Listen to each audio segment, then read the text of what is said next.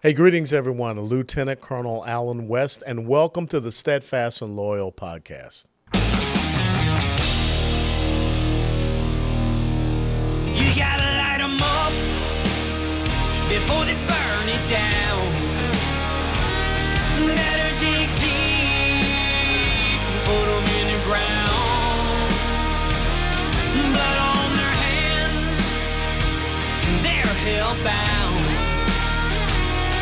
Save us all.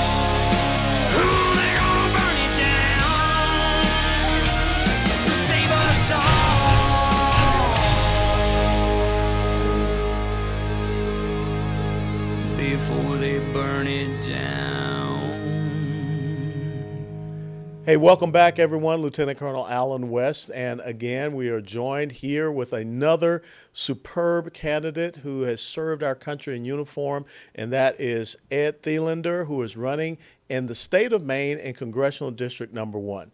Ed served 21 years as a United States Navy SEAL in SEAL Team 3, SEAL Team 4, SEAL Delivery Team 2. He is, was the sniper course manager for all of the SEAL teams. He was the operation chief at the United States Navy SERE schools in uh, Rangeley. And he is, has been a volunteer firefighter, a reserve deputy sheriff, a private pilot, and a small business owner.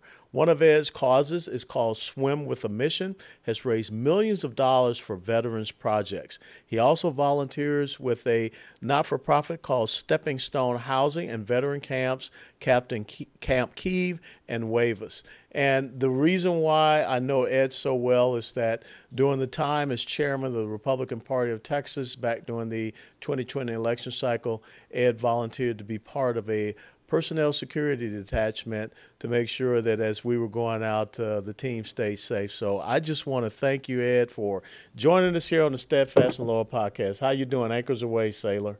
hey, thank you very much for having me on. This is fantastic. It's great to see you again. Yep. And uh, hey, it's one more way of service. You know, it's, yep. it's stepping forward one more time for a finite amount of time and uh, back to back to living again. Well, I'm glad to hear that you believe in term limits, but you know that was the kind of the monologue that I had that America needs more of its men and women who have served in uniform to step up and continue to serve and honor the oath that uh, they took to support and defend the Constitution of the United States of America against all enemies, foreign and domestic.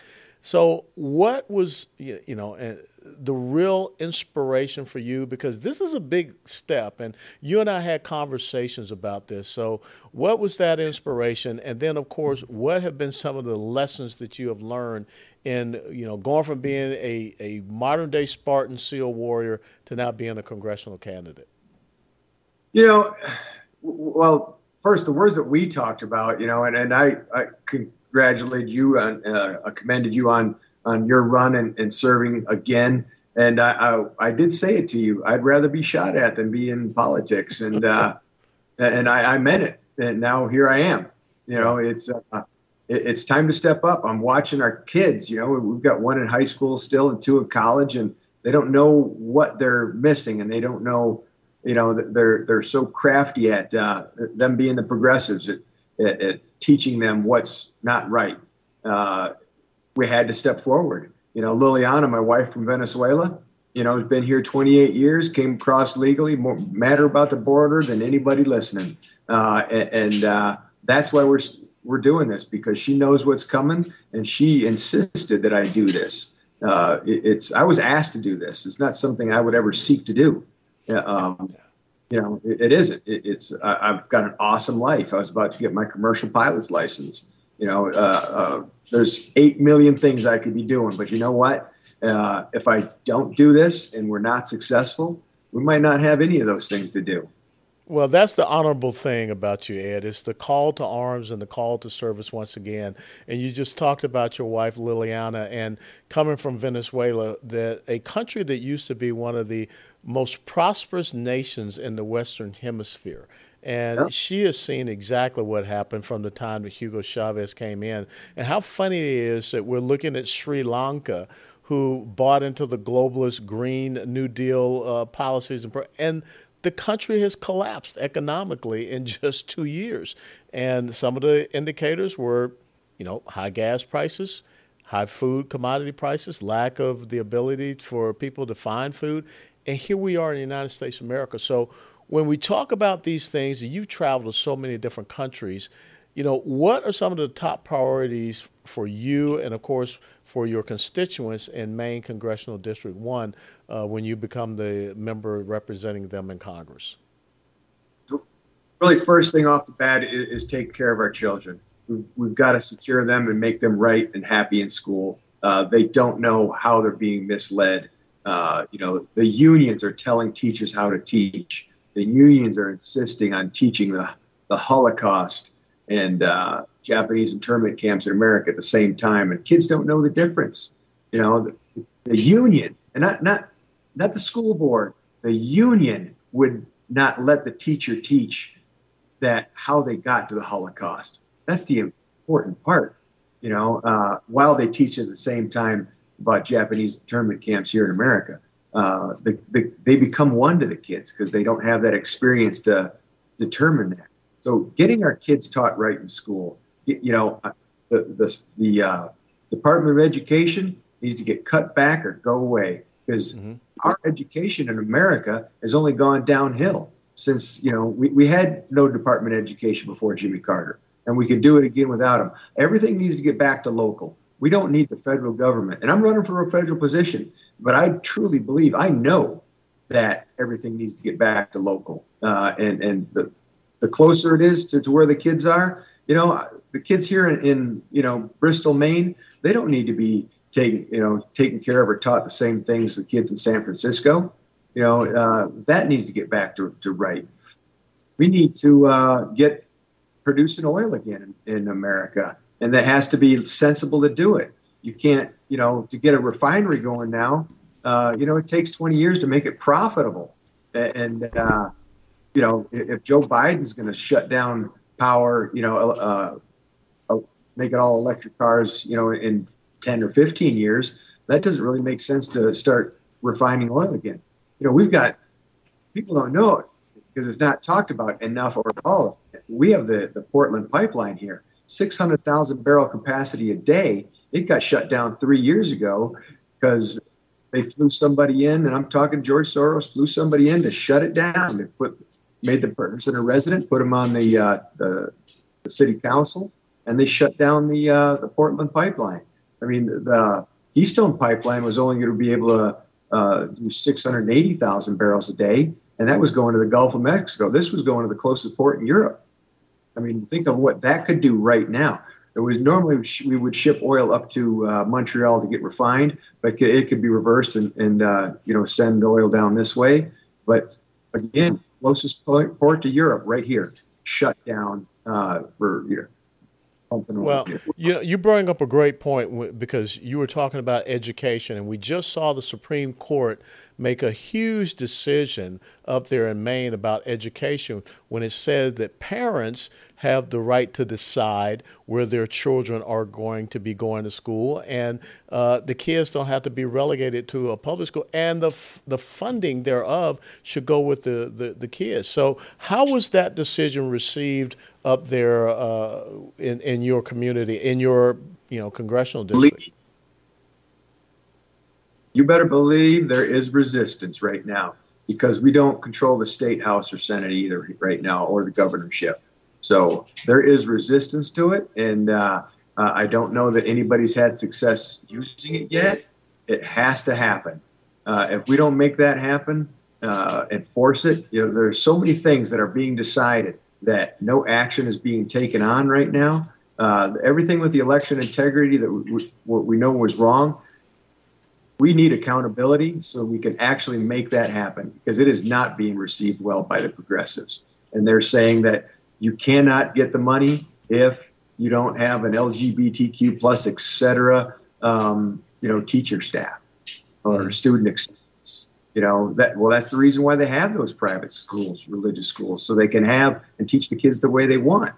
Uh, you know, you have to have people that believe in what you're teaching, and it is the the again, it is up to the the parents uh, where and how their kids are taught, and if they don't have that choice, and then, then uh, you know the money has to follow those students.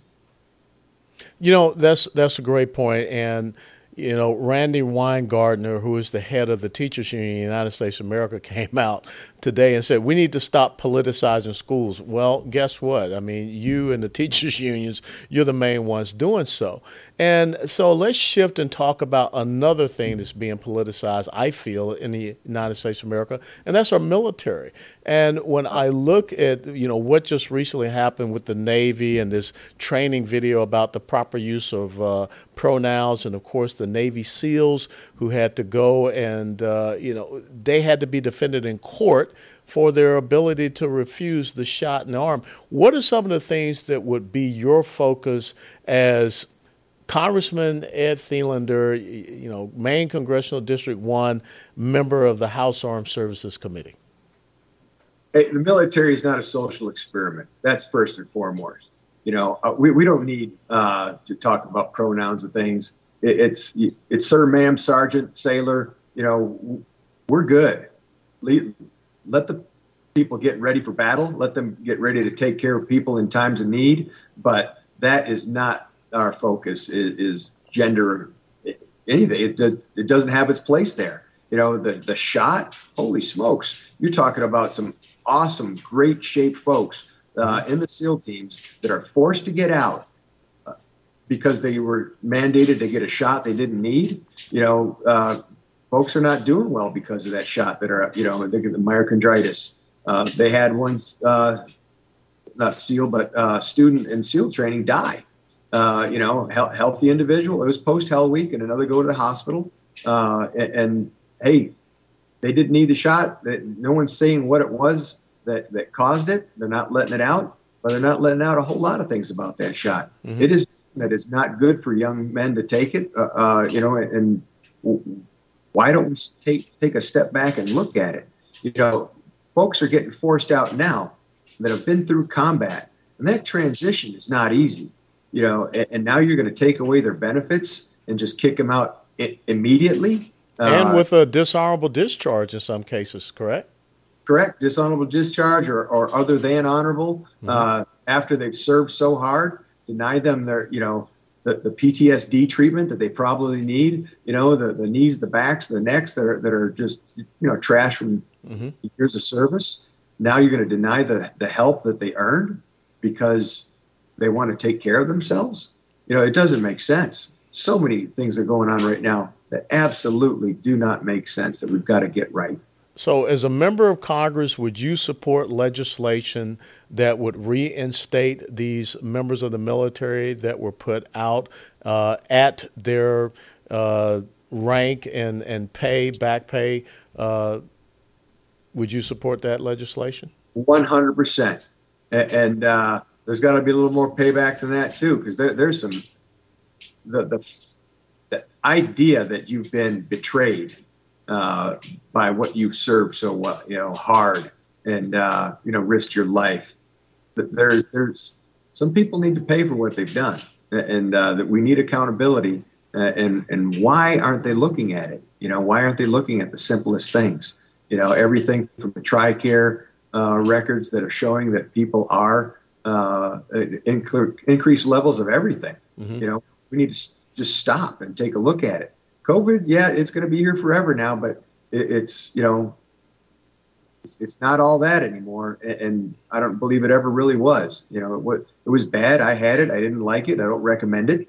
You know, uh, uh, yeah. but uh, hey, um, I'm good now, and, and uh, you know, hope I don't get it again. I probably won't because I I had it. and I'm not vaccinated. Vaccinated folks are getting it, and uh, yeah, know, look at Dr. Fauci. Yeah, hey, two time. Hey, matter of fact, my opponent uh, just got it, and uh, she said you won't be seeing me much uh, uh out anymore. We never saw her anyways, but it's okay. Last question, and if you're sitting there in the Armed Services Committee. And you have the Chief of Naval Operations and the Secretary of the Navy before you. What question would you ask them? Why are we making our, our, our, our, military an experiment and why aren't we being focusing solely on getting ready for war and defending this country? It, it's a simple question. Why would we concentrate on these other things uh, of social engineering and not taking care of our people? You know? Yeah. Yeah, I find it insidious. Yeah. I find it insidious that this cultural Marxism has crept into the United States military, and it is saying that you, Ed Thelander, because of your skin pigmentation, you're an oppressor, and me, because of my skin pigmentation, I'm uh, oppressed. And how can you build a cohesive fighting force if you're pitting members of the military against Yeah. each other? Hey, I taught it.